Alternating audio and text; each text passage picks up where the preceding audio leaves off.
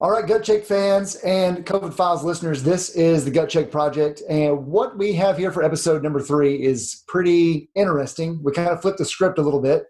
But what we don't have that's different is three tried and true sponsors. Number one is going to be Unrefined Bakery. You can get products delivered to your house, keep your social distance, and stay safe. Unrefinedbakery.com. Use code GUTCHECK and save 20% off of incredible foods that taste great. They are gluten free, they are keto friendly. Dr. Brown and myself both have had their trail mix, which is freaking unbelievable. Dr. Brown, anything to add to that? Oh no, delicious. We were eating it on the show that day. That was it was like it's it's like crack. It's yeah. Unrefinedbakery.com code gut check save 20% off your very first order delivered to your door. Also brought to you by Atrantil, developed by my partner here, Dr. Ken Brown, full of polyphenols. Couldn't be more topical for what we're going to discuss today and kind of what we've been discussing all throughout this uh, pandemic. But Atrantil, you can find your own at kbmdhealth.com, also at lovemytummy.com forward slash KBMD. That's lovemytummy.com forward slash KBMD. Dr. Brown, anything to add to that? I just have one thing to add to that, and that is listen to the other episodes and realize that polyphenols are Mother Nature's secret weapon. Mother Nature's secret weapon can be found in Atrantil. That's lovemytummy.com forward slash KBMD. Last but not least, this show brought to you by and staffed by the people from KBMD Health. That is kbmdhealth.com, where you can find your very own physician vetted and clinically used CBD products as well as your own Atrantil and Dr. Brown's signature package. Now, Dr. Brown, why would that matter right now? Well, as it turns out, the beauty is we've been preparing for times like this for quite a while because what the science that we've been looking at is that Atrantil actually allows you to make more of your own endocannabinoids. In other words, the two together work synergistically, they help each other. That's why it's called the signature package. Go ahead, check out the signature package on your own. You can save 20% off of anything that you find at kbmdhealth.com by using code GCP. And actually, this week, you're listening to us as we record on April the 3rd, but by April the 6th or 7th, we'll now be featuring an incredible product that is not made by us called Broccolite. And we can touch more on that here in the future. Yes. So, so I would say that the combination of all these things that we just talked about really should be the one sponsor of our show. The grandfather sponsor should be Hope. Hope. Oh. Because we're going to allow people to get through this. And then the other side, and I'm going to give a shout out to episode 2.5, my partner, Dr. Ackerman, because as a business, we're talking. I am very proud that my office has not furloughed anybody. And he said the coolest thing in this meeting how are we going to be perceived on the other side? We're going to get through this, but we've got employees that need, they're single moms, they have babies. So, my hope sponsor is actually Dr. Stuart Ackerman. Check out episode 2.5 because what he said really hit me. How are we going to be looked at on the other side? 100%. Meaning when we're done with this crisis, this pandemic, COVID 19.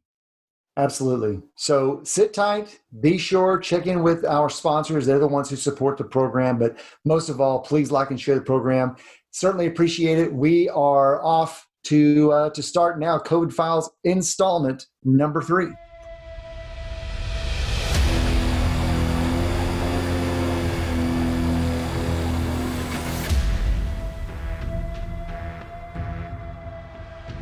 All right, Gut Check fans and everybody at KBMD Health, thank you all for joining us again for a third installment of the COVID file.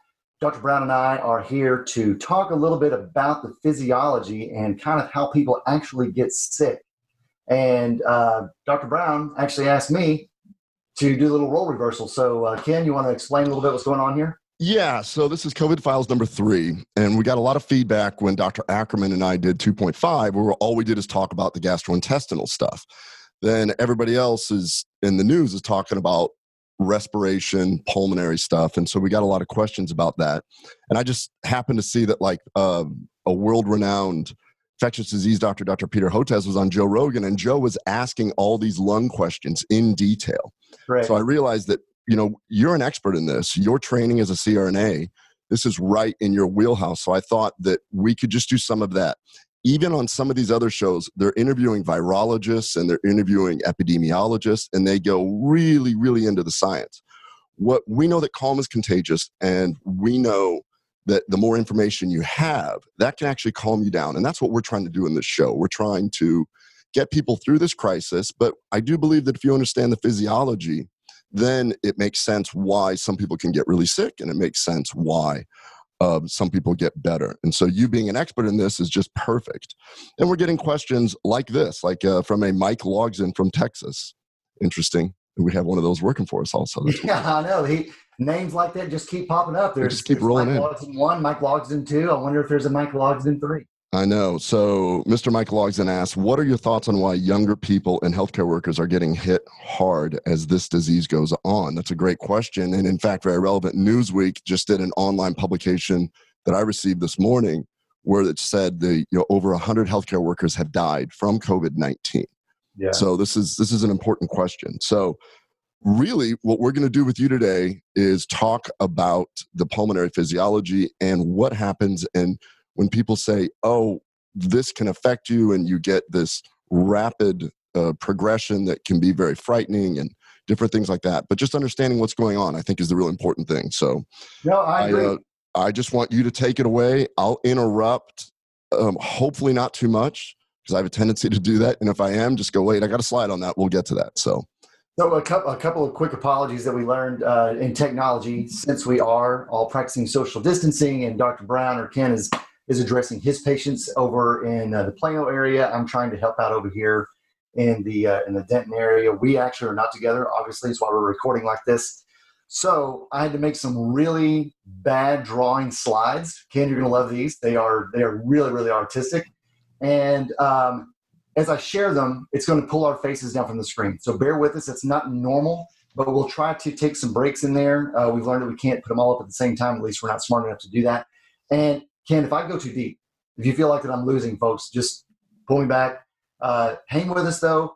The goal here is to show you how the disease itself is probably going to affect your lungs, and then to get to a point of showing you how we think we can work through it. I'm going to show you the tough parts, but at the same time, what it is that we're hoping to do to really get people through it. So, if that sounds and, good to you, and really, even if this is not relevant to you, I I do know where we're going to go with this, and right now the mayor of New York City is thinking about bringing in a doctor draft where basically they're right. going to pull doctors out of retirement. They're going to ask doctors in different specialties to try and help out with these pulmonary issues. So you can even forward this to your doctor if you have family or friends that are in the healthcare field. This is something you could forward to them because if I happen to get called in, I want to be informed on how to treat people with their pulmonary situation, not just their gastrointestinal. So this this could also be very relevant for healthcare workers, our frontline people. I agree. I agree, and I'm hoping that uh, we can uh, make some make some light of not necessarily light, but bring some information to give some people some comfort. So uh, you'll see here my very first drawing uh, right off the bat did not load the way I wanted it to. So that's uh, a little bit of humor there, and that's about as good as these drawings are going to get. So I'm sorry. These are lungs. That little green arrow is, is pointing up to a diaphragm. Just a quick refresher. As a diaphragm contracts, it pulls down on the lungs, giving a negative pressure or pulling air in to the lungs. And that's important. When you're healthy, you're pulling air in. You're not necessarily having it pushed in. So, but what you do need to recognize is that the lungs are made up of five different lobes. The left lobe has two, the right lobe has three, and every single one of those uh, lobes has tons, literally over 300 million alveoli per lung. So you, a 70 kilogram average adult, has around 600 million alveoli, and that gives you tremendous surface area for oxygen and uh, CO2 exchange. That's what keeps us alive, and that's what uh, the oxygen keeps us alive, and the CO2, of course, is our waste gas that our body is pushing out. And if you were to spread it out flat, that equals to roughly a little bit larger than a tennis court. So, Ken. Wow. Yeah. And so the analogy I always thought about this is a tree. The main bronchus is the trunk, then you get split, and then it keeps going into smaller branches where the leaves could kind of represent the gas exchange or the alveoli. Do you visualize it like that? Yeah, tree is exactly what they call it. It's the tracheobronchial tree, and it runs all the way out. There's actually, I believe, 23 generations of tubes getting smaller and smaller and smaller until we get out to the alveolus itself. So alveoli is all of them. Alveolus is a singular one. Don't hold me to it. I often interchange them myself while talking about them. So one particular alveolus, I've just drawn an arrow. It's in the lungs. It's everywhere, but I'm making an arrow and a draw here because this is what we're really going to get started with on how it all functions. Oh, I'm sorry. And here's the heart. We'll we'll talk about this a little bit later in positioning, but know that the heart lies anterior or towards the front of your body a little bit and a little bit over to the left. So, um, but that's where the heart is located as it receives blood, pushes it to the lungs, receives the blood again, and then pushes it out to your body. So let's look at that alveolus. The alveolus right here, you'll see inside the circle, that's actually the external air that we've just breathed in. So that's where our fresh air, oxygen, oxygen rich air will come to and it will be taken up by the capillary. The capillary is the blood supply that's bringing up the gas that needs to pick up oxygen and let go of excessive CO2, carbon dioxide. That's the waste gas. So that's the exchange. The oxygen goes in, carbon dioxide goes into the little alveoli, then we breathe that out. That's exactly right. And you'll notice I even though my drawings are poor, you'll notice you'll see the capillary here in a moment. It's going to start to kind of pull away in distance, and that just makes it harder for that gas exchange. Inside the alveolus, there are two specific uh, cells that we have in there pneumocytes. So, cyte means cells. Pneumocyte 1 are for gas exchange. Pneumocyte 2 are there for surfactant. They make surfactant. Now, granted, the there are more pneumocyte 2s than there are pneumocyte 1s, but the pneumocyte 1s actually take up far more real estate for gas exchange. But the pneumocyte 2s make that very important surfactant, which allows the alveoli to expand without collapsing. And that becomes a problem for us as we as we move along. What we've returned to here in this particular drawing, I've only drawn a pneumocyte 2 because that's where the infection occurs with the current virus that we're addressing, the coronavirus. We'll just say, remember, a lot of people were talking about the ACE2 receptor. This is what they're talking about on the news. These these type two pneumocytes have a lot of these ACE2 receptors, so that's the target. That's correct. I didn't draw that on there, but that's a, that's a, a, uh, a definite point. ACE2 receptors are located right there on that type 2 pneumocyte. The little blue dot at the top is going to represent a coronavirus, and it's going to attach to this type 2 pneumocyte. So, next, what happens, we're just going to be reminded here that surfactant is important. It breaks the surface tension Without it, the alveolus will collapse. Very important. And I'm going to remind you a few times about that. So now the little blue dots inside of the type 2 pneumocyte represent the uh, replication or basically the, uh, the increasing number of viruses that have just now been transcripted. They're, they're uh, multiplying and now it's infected the cell. So, just to go back to our very first COVID episode, the mm-hmm. virus gets into the cell, hijacks it, gets the cell to produce more of the virus. That's why they're uh, growing inside the cell itself. They definitely are. And then this is not what the cell is programmed to do. So, unfortunately, the cell is going to rupture and die, and the virus is going to escape to the alveolus. Now, I'm going to stop real quick and remind everyone remember, I said that there are type 2 pneumocytes actually outnumber the type 1. So the problem is, it's not that just that one type 2 pneumocyte in this particular alveolus is, is uh, infected. Probably most, if not all of them in this alveolus are infected. And so this is happening all over this alveolus. Well, not only is new virus going to escape, but these little red dots I just added in there represent inflammatory mediators, and they carry a message. They are searching for help. And not only that, we now have a ruptured and dying and dead cell. So you'll notice I've drawn an M here, Ken, what would be inside an alveolus like this? What are these things called? Do you remember? Yeah, I believe you're going to talk about macrophages now. Yep, macrophages, exactly. They are the janitors of the immune system, and he's there to just generally clean up regular debris and cellular debris and then take it in, and then basically it usually just gets ushered out or absorbed by lymph, etc. But what we have now is a crisis situation because it's not just happening at this type 2 pneumocyte, it's happening probably to most of them. They all begin to be picked up, these inflammatory mediators are picked up by the macrophage itself, and that's going to activate it. It now knows it needs to release some messengers of its own to call for help.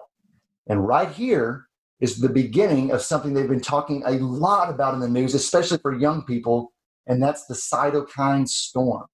Because these, interleukin 1, interleukin 6, and tumor necrotic factor alpha are all um, cytokines, and they are going to be released and picked up by the blood supply, the capillary right down here. And they are going to have some immediate local action. And as this is happening, remember I said there are up to 600 million alveoli throughout the uh, throughout your lungs as this begins to happen in a section, imagine all of the interleukin 1, 6, and TNF alpha that will be picked up by the blood supply and now begin to spread throughout the body. So you can see now they've made their way into the capillary bed.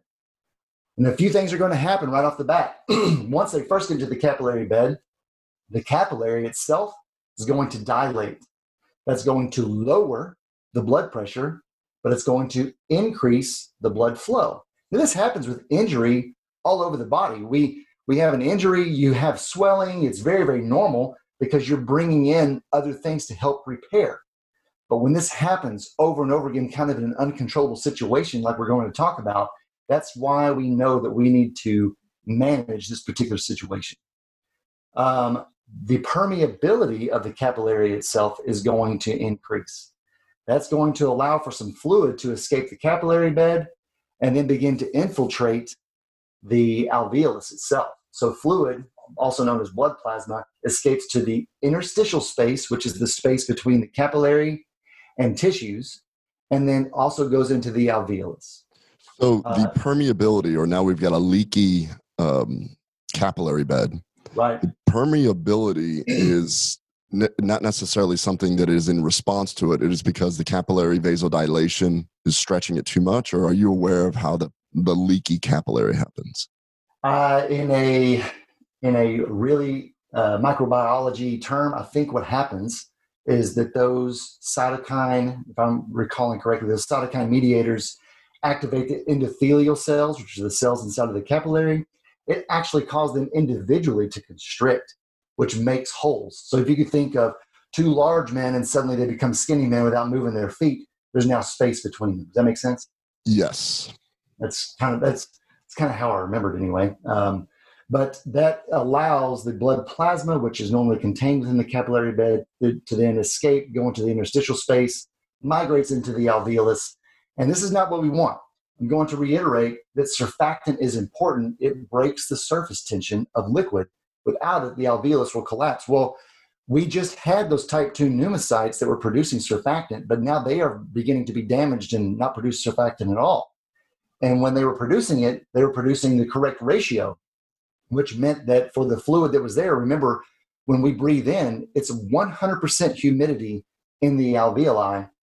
Once we don't have surfactant, now we don't have enough uh, in a ratio to help keep it open. So losing cells that produce surfactant, and then we dilute the existing surfactant, that is going to increase our surface tension, and the potential of collapse of the alveolus is inevitable. So the surfactant, the way I've always kind of thought about it, when you don't have surfactant, the alveolus they, they will stick to each other. They cannot slide and open up, and so it becomes a very, in the dumbed down terms, like a like a stuck balloon that's that can't expand. That's correct. Now, I've written uh, consolidation up here. It may be a little premature at this point, but uh, we will return to it. This is the method of how consolidation um, uh, occurs. And like I said, I've forgive me for my drawings. I just uh, did these and snapped them and loaded them in the computer because I knew I couldn't. I knew I couldn't draw and talk at the same time very well. But um, regardless, you'll see that fluid's beginning to build up. Little red dots in there represent cellular debris. Also, some viruses still trapped in there. Um, some proteins which have broken are, are still stuck in there. But remember, I, I warned you earlier the capillary bed is beginning to pull away, right? The interstitial space is also continuing to fill up along with the alveolus. That pressure outside the alveolus and then the water on the inside or the fluid on the inside will basically make this alveolus give the potential to collapse. It will not expand nor contract with each breath. It basically just kind of floats as a membrane would between two liquids.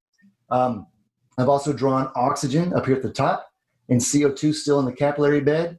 The sheer distance for the diffusion is going to render this alveolus incapable of gas exchange. That's that's a so what. So in this picture, just to clarify, the oxygen that you breathe in hits this fluid because the the alveoli is filling up and it's not getting to the other side where it needs to go. That's correct. It cannot. Uh, it just really won't diffuse. That even though microscopically may look like a short distance, it's uh, it's still far too uh, far for efficient gas exchange for oxygen and CO two. So remember, this is what it should look like. The oxygen would come in, mm-hmm. be right next to uh, the alveolus, uh, to the capillary. CO2 goes uh, goes out. O2 comes in. No big deal. That's just not what's happening right now. The, the next step that happens and takes us to full consolidation is going to be the summoning of these neutrophils, another part of our immune system.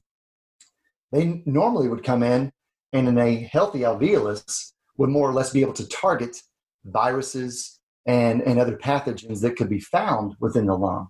But in this particular situation, especially with the amount of fluid that's taken on, they actually become a little bit indiscriminate. And they use uh, two agents primarily the reactive oxygenation species and uh, various proteases. And instead of a targeted attack with the dilution here inside the alveolus, it actually just be- becomes kind of a, a wide, away, uh, wide array spray of attack and not only do they grab a hold of some of the proteins that don't belong there and some of the cellular de- debris that needs to go, they'll also end up attacking indiscriminately against healthy lung tissue, healthy pneumocyte 1s and pneumocyte 2. So when people talk about a bacterial pneumonia, this is the beginning of having a super infection in addition to the damage that the virus has already caused. It is. It is. And, and again, uh, Brown and I are not telling you any of this stuff so that you become panicked.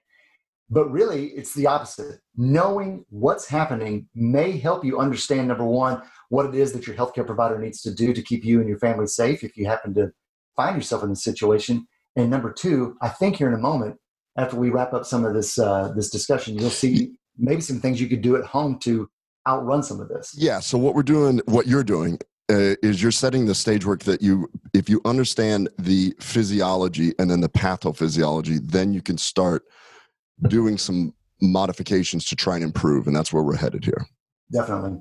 And again, this is called consolidation. At this point, this just basically establishes a word that says that this side has been consolidated, it's not functioning. Air will not be exchanged here. We will not have oxygen pickup nor CO2 uh, blown out by this alveolus. And now you kind of have to picture not just this alveolus, but the entire portion of the affected lung is now uh, experiencing a portion of consolidation. So let's talk about what's happened so far. We've lost uh, type 1 and type 2 pneumocytes. One is how we breathe or the, the gas exchange. Two makes the surfactant to keep the alveoli open. Our gas exchange, of course, is going down.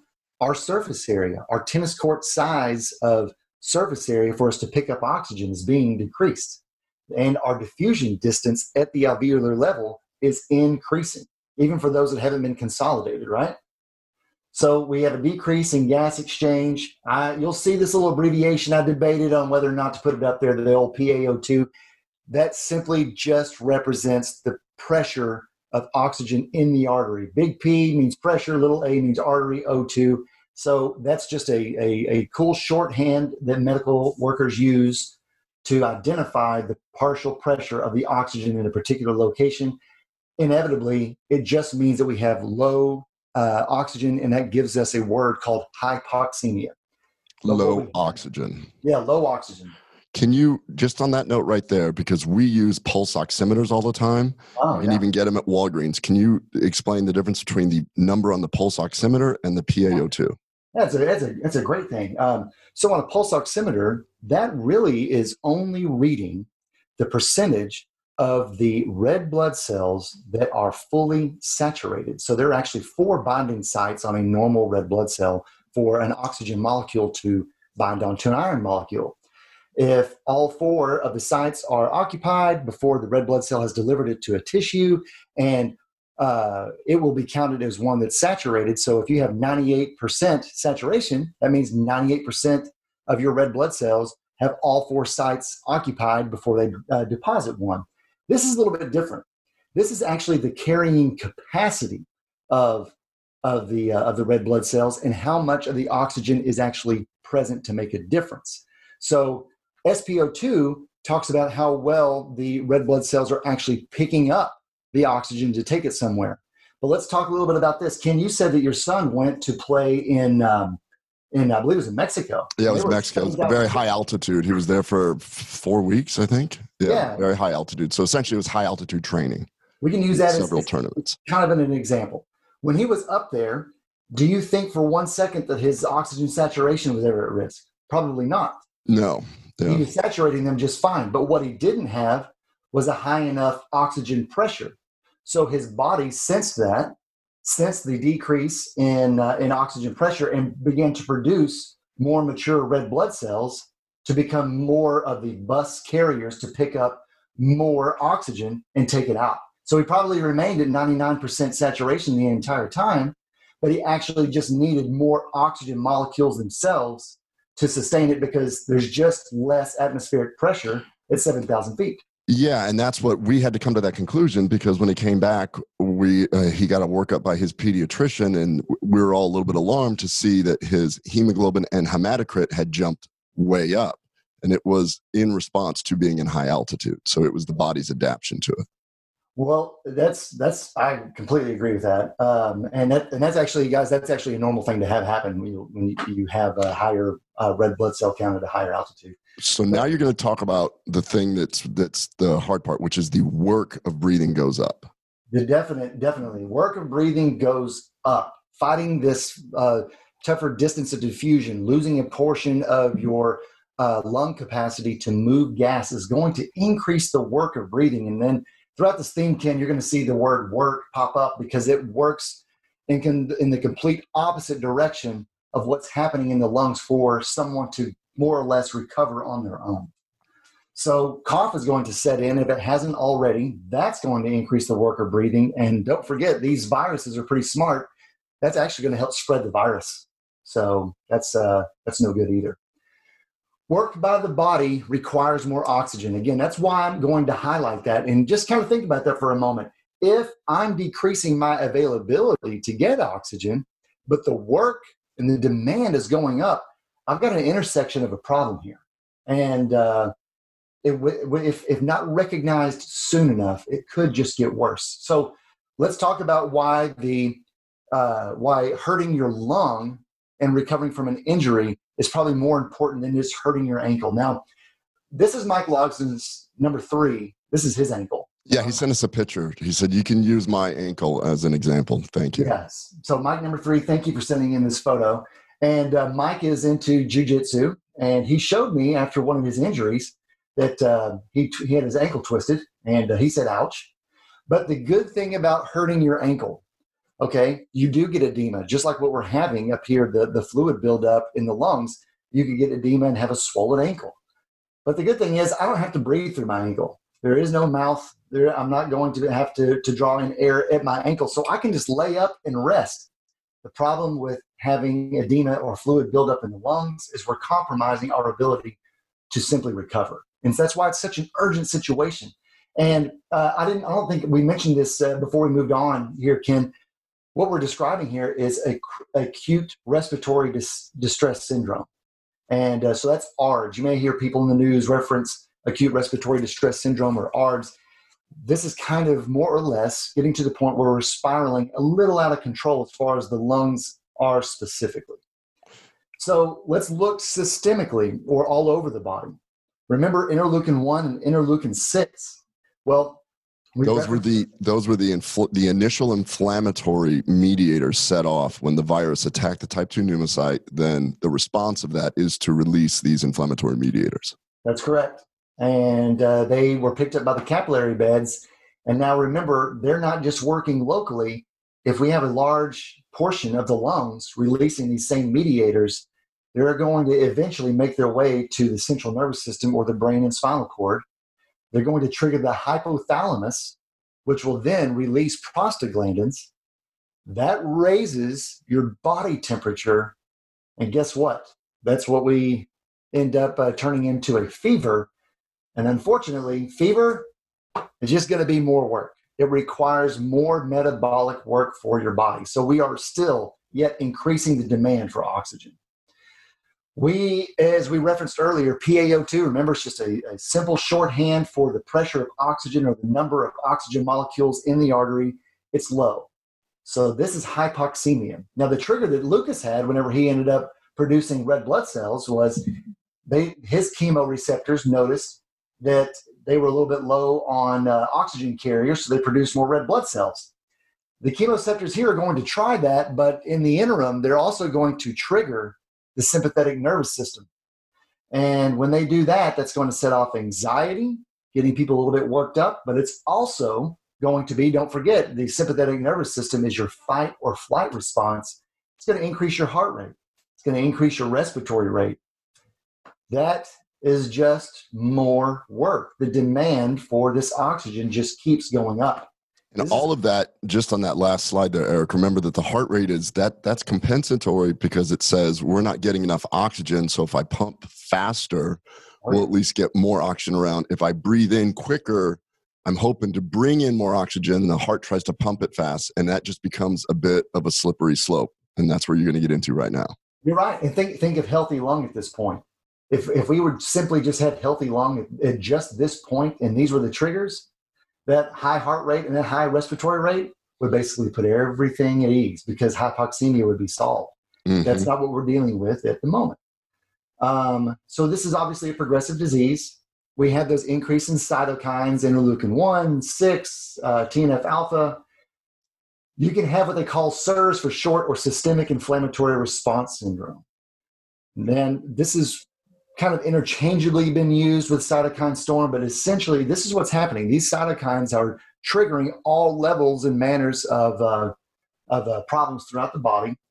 And what we have, because of the dilation everywhere, is we have a decrease in peripheral vascular resistance. That's just the resistance that we have at the edges of our, of our body, right?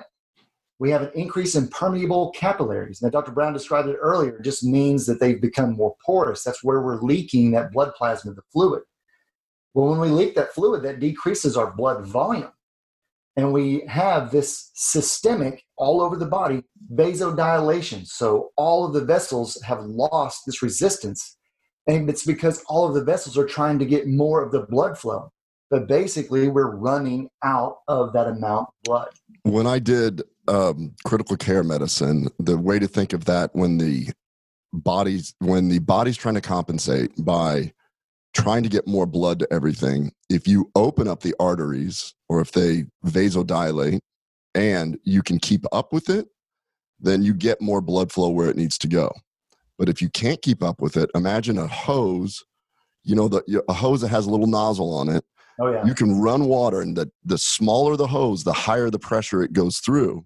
Right. And if you keep putting on bigger hoses, then it just comes out as like a little trickle.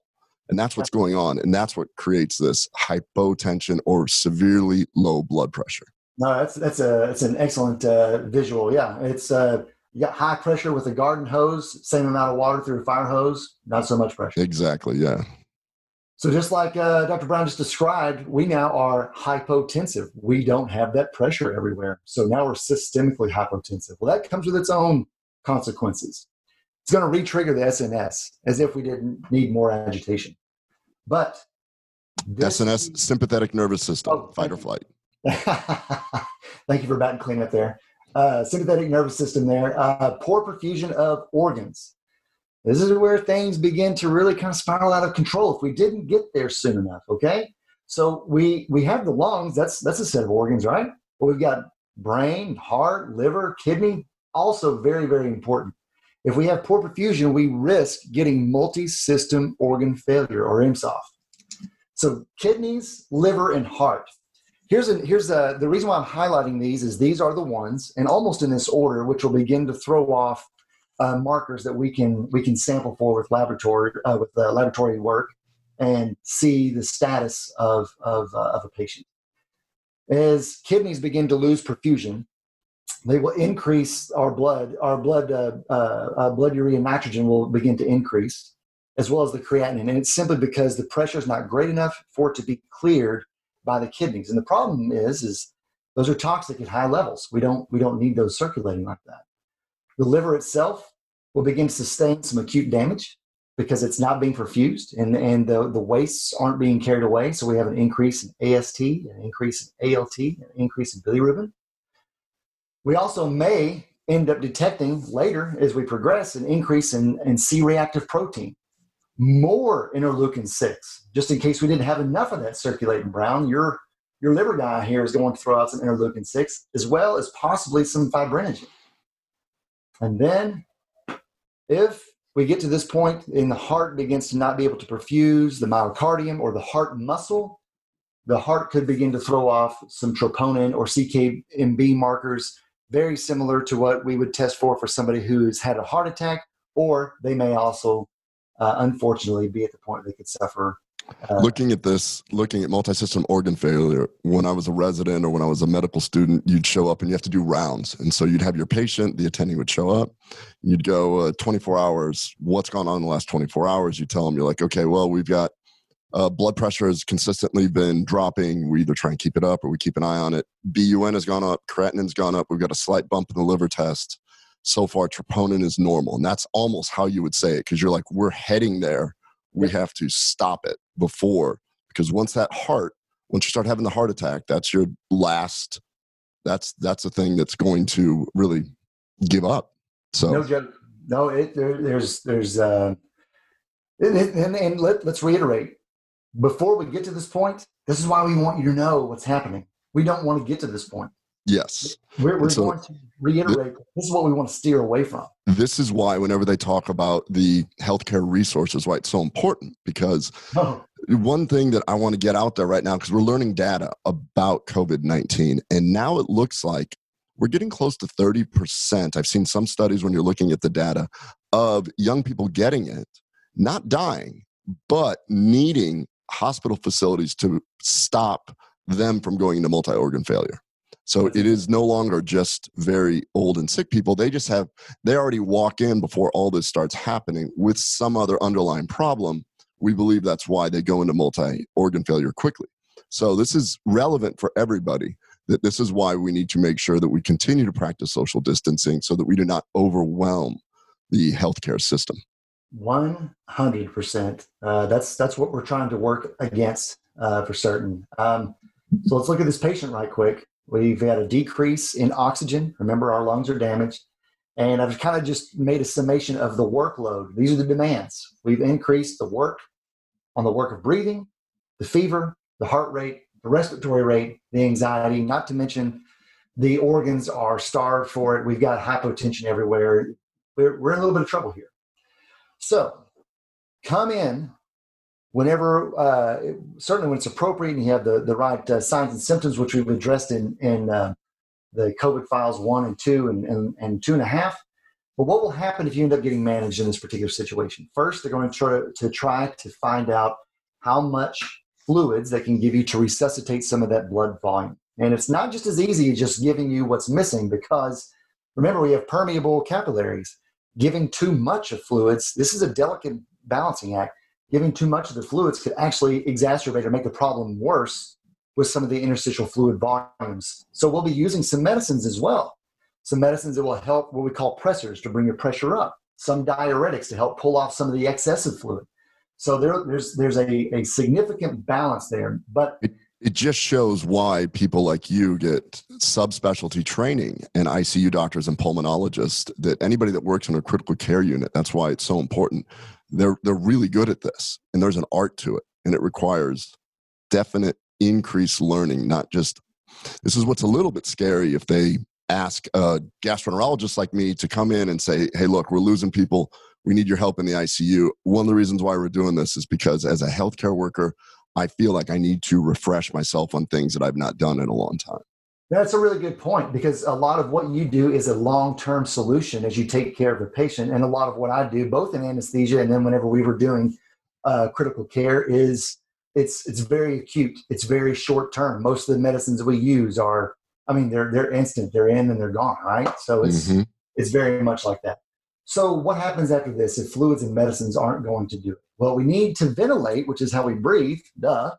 But if you can't do it on your own, we're going to look at mechanical ventilation. And that essentially means that we're going to have to insert an endotracheal tube to control the airway. Now, uh, Ken, at a later time, or if we have enough time today, we can talk about some of the alternatives between just breathing room air to this. But for this particular episode, not to get too far, let's just go straight to uh, ventilation, if that's okay. Absolutely, yeah.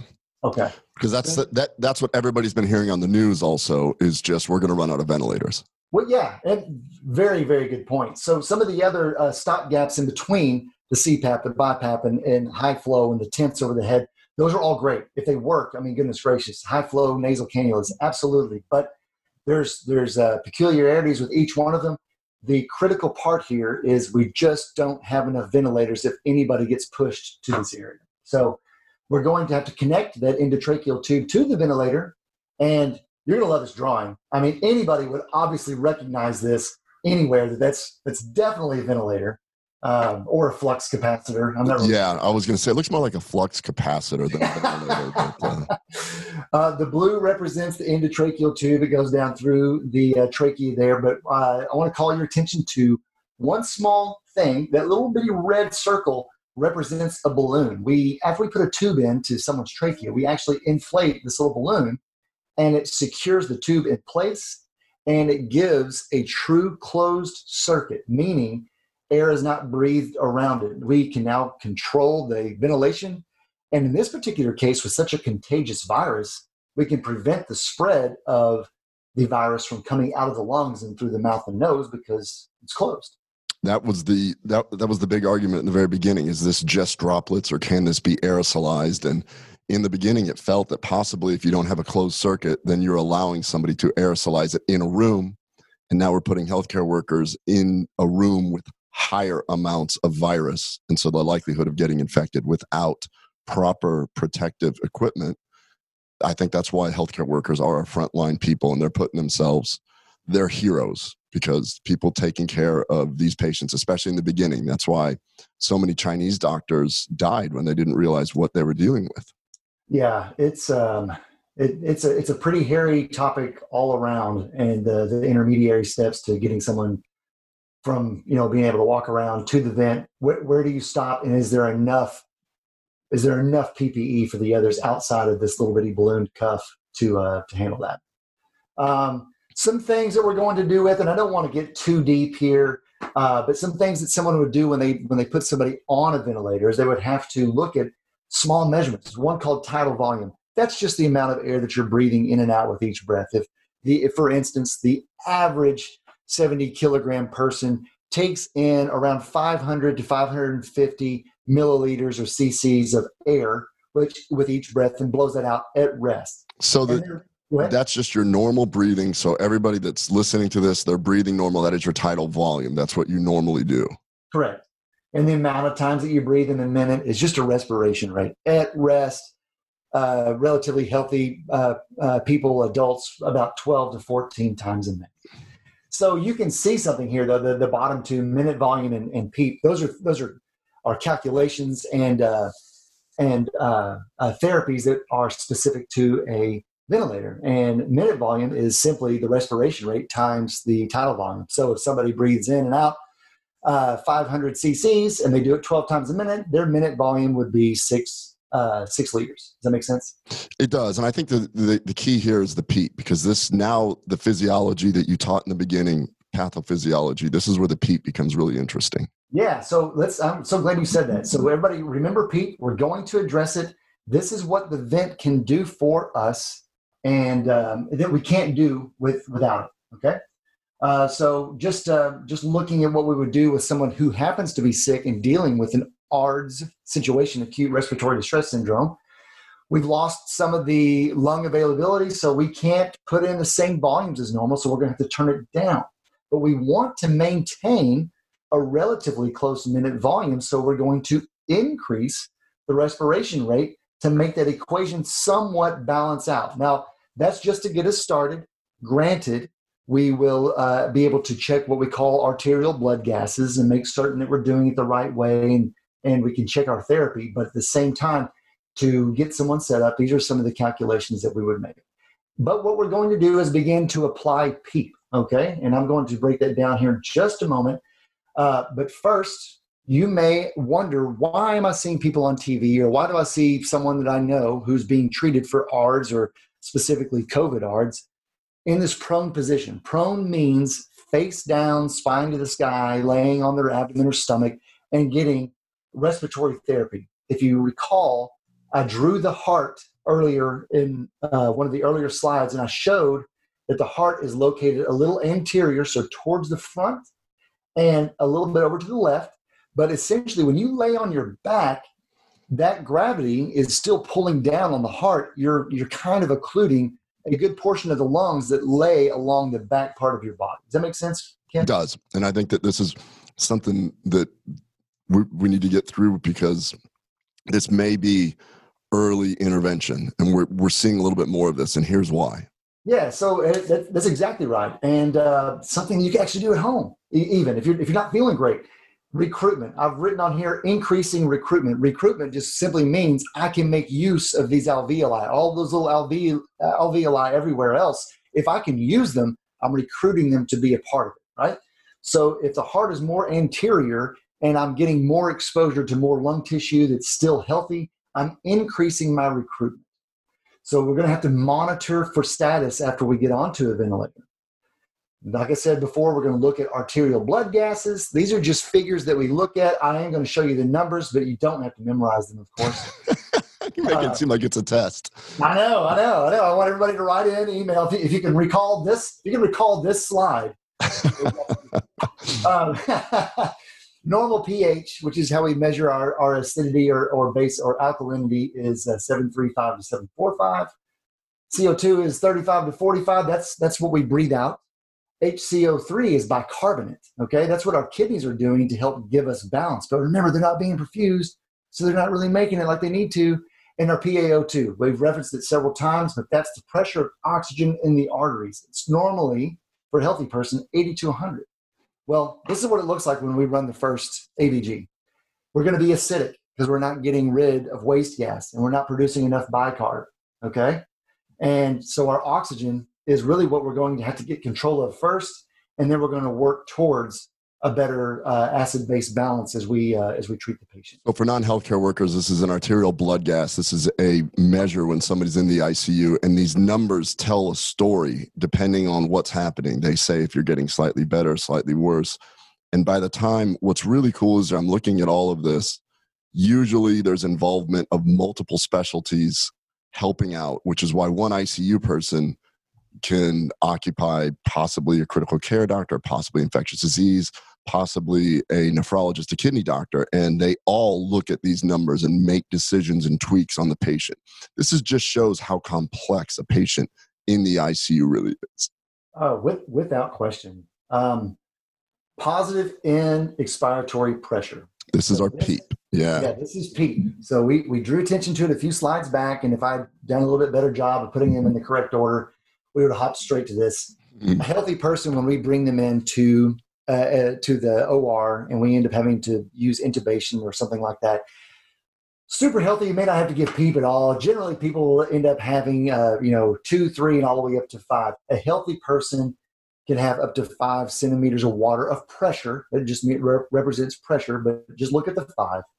And what that does is that holds open the alveolus after you've expired gas. Now, this is kind of important in that when we breathe and you're healthy, remember at the very beginning, I said your diaphragm pulls down, you're pulling air in, your uh, chest wall is expanding out. It's r- literally pulling uh, an external force outward to create a negative pressure to pull air in. Well, that doesn't happen with a ventilator. We're having to force air in. So we use PEEP on healthy people just so that we can keep uh, recruitment up of healthy alveoli already.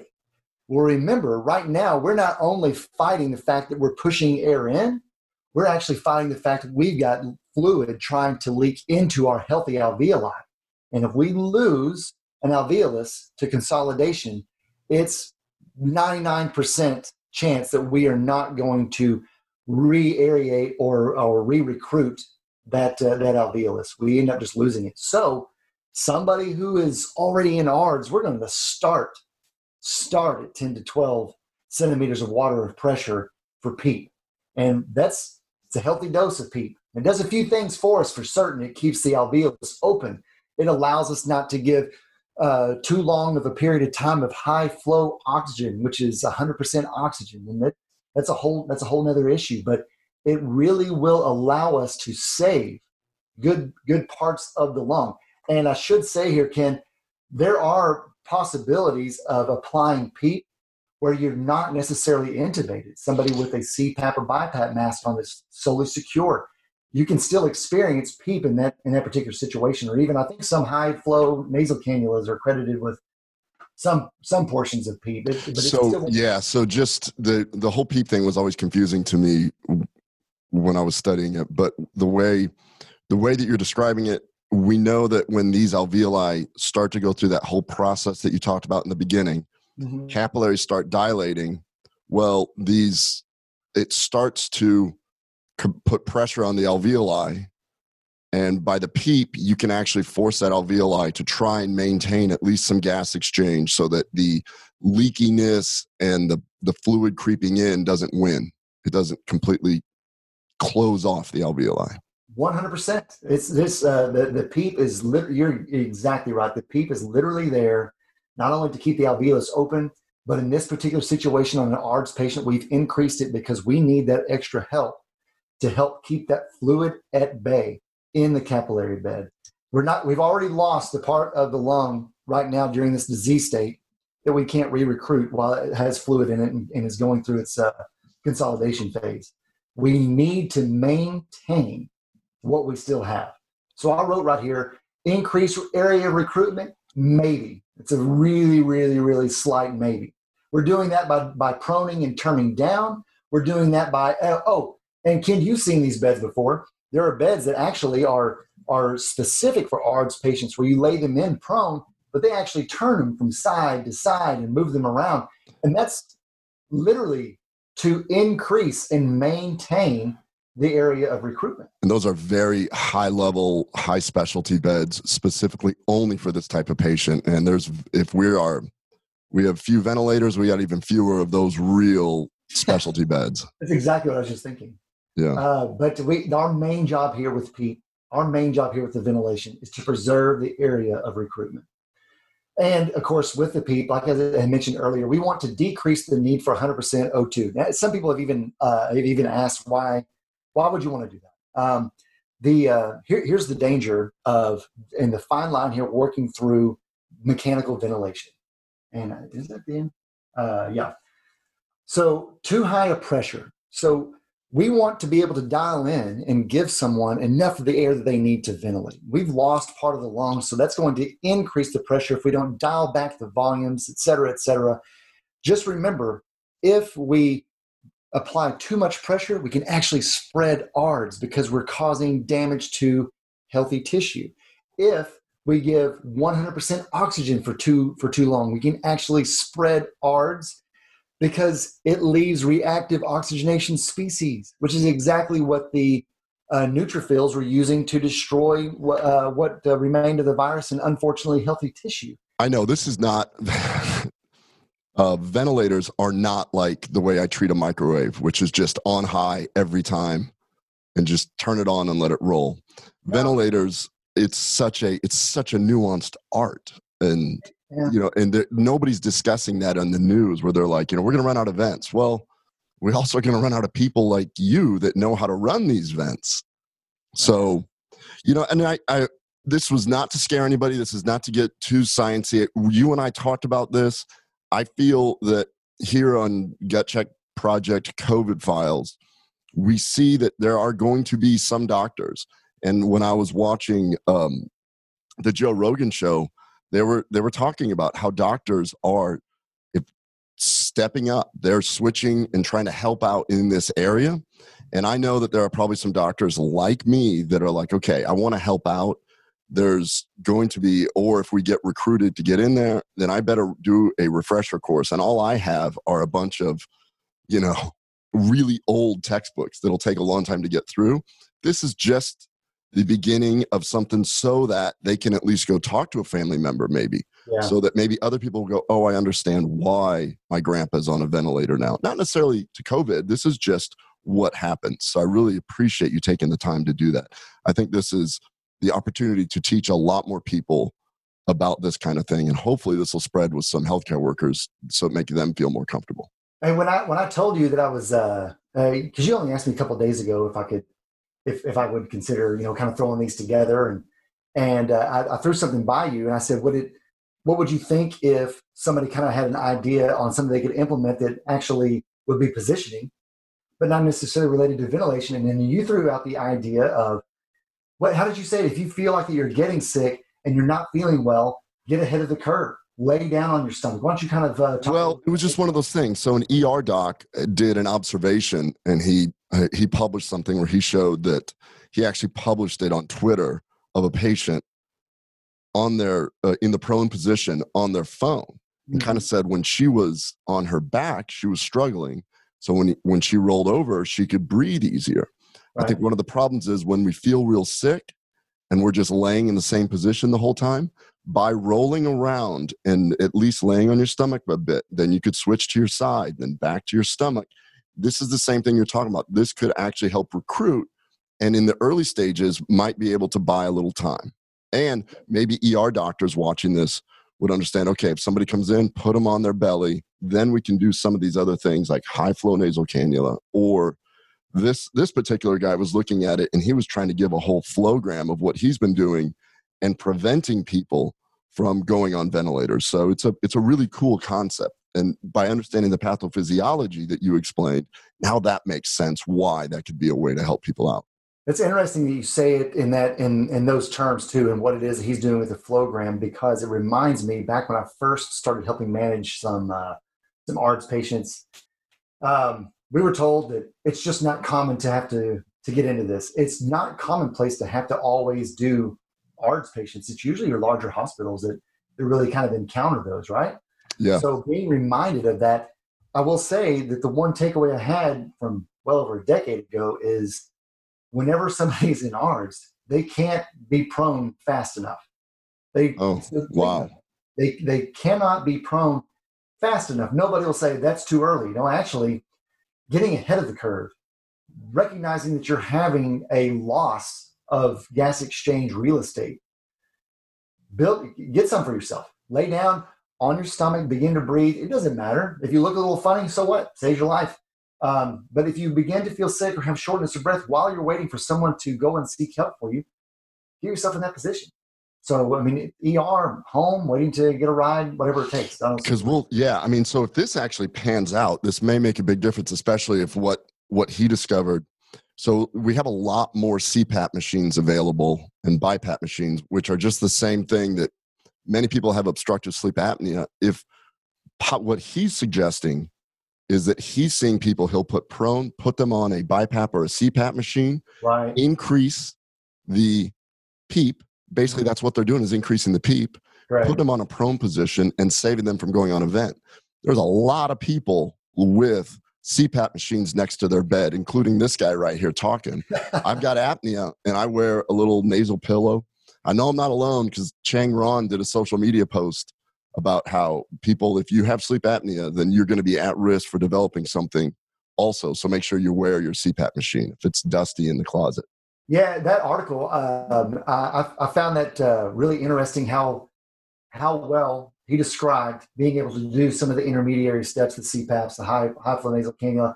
I don't disagree with the thing that he's saying. The and he even addresses it in there. Uh, if he could just simply answer the question of the danger of the aerosolization of the disease versus preventing someone from having to get to mechanical ventilation. But the one thing that he uses that several people still do is the ROX equation. We won't go through it, but essentially you're taking some status measurements to see, okay, are we beyond any of these intermediary steps? Do we need to move to ventilation? But I think I think that his piece is uh, it preserves equipment. It still requires people that don't feel well, that feel like that they're beginning to lose their breath, to go seek help now. Yeah, that's that's that's the key. People are like, well, when should I go in? And you know, the ERs are trying to say, well, if you've got a mild fever, see if you can ride it out, if you can do this. But the second any shortness of breath starts happening, I think you got to get in and get some of this equipment on you to prevent you from going into ARDS. It's almost like you have an obligation to get there before because it's becoming a slippery slope then. Hey, uh, you know, Mike wrote that uh, question over to you and I, and he was asking uh, specifically about the healthcare worker uh, and younger people. Uh, mm-hmm. you and I kind of have similar takes on what we think, and maybe maybe slightly different. Did you have a, an idea on what you thought could possibly is total theory, but just could possibly be lending itself to uh, younger well, people or healthcare workers? Yeah, I mean, my my view on the healthcare worker is just repeated exposure and repeated yeah. exposure and repeated exposure. You took a little different take on it on the workload. So, tell go ahead and tell me your take on that one. I, I mean, I, I, number one, I completely agree with the repeated exposure. I think that somebody who's healthy and they're a healthcare worker, they probably can fend off a couple of small assaults, right? But if it's mm-hmm. continuing to attack other healthy pneumocytes, it's kind of like what we laid out today, then you're going to initiate a cytokine storm. Unfortunately, for somebody else who had they just small, you know, had a small encounter, probably wouldn't even notice that they had been contaminated. But yes, the workload ultimately that's that's the sign of failure for really any organ system is a workload and there's just not enough supply whatever that supply happens to be for any one of our organs. So when the lungs just simply cannot produce and share enough oxygen for the rest of the body but the rest of the body is churning and its programmed response is to basically kind of amp up it's uh, it's a tough scenario to work out on one's own without some uh, medical intervention for sure. Mm-hmm. And that's so that's a really good point that maybe the healthcare workers themselves, number one, repeated exposure, but number two, oh, they're still yeah they're still running around, still you know busting their butt, and yeah. you know maybe subtle changes in that tidal volume, like you're talking about, is really what what starts the downhill slippery slope. So, Definitely. but yeah, and so you know the whole point is to educate on this and hopefully if a healthcare worker gets something out of it that's why we're doing this one. Normally i think you and i try to be a little bit more lighthearted and jokey but i asked you as a favor to me to refresh my memory.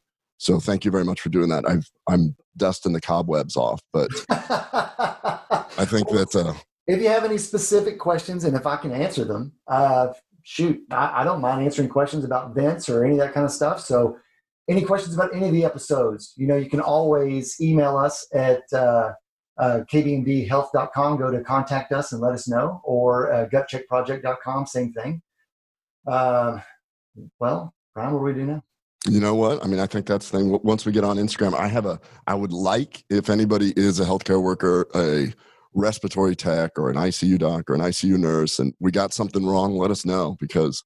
Oh yeah. Uh, this is this is not you know, my specialty is a gastroenterologist, so this is a learning curve for me on this one. But yeah, I think we did. Uh, we're right at about uh, right at about fifty-five minutes or so. So we try to keep this around an hour. We you know and uh, see what we can do. And you covered a lot of material in an hour, so that's awesome. That is absolutely awesome. Hey man, my uh, my dry erase board is worn out. So yeah, oh yeah, because you would have to erase. Oh, you only had one. man, it was uh, it was it was draw, uh, take a picture, and then wipe it away. So, oh. yeah, and unfortunately, I didn't have I didn't have uh, Gage or Mac available to help me uh, kind of sketch those out because those are really really rough Picassos I just threw together. Yeah, and you know what? It looked like your drawing skills were just starting to improve. If you would have done a little bit more, maybe they would have started looking like real lungs. If you, if only you knew how long it took for me just to print the words I used. So. well, that's awesome. All right. Well, I'm going to call this our COVID 19 file number three in the books. Yeah, there we go. Um, share it with somebody if you think that they could benefit from this information. So great job, Eric. All right, We'll see y'all next time. Thank you. Take care.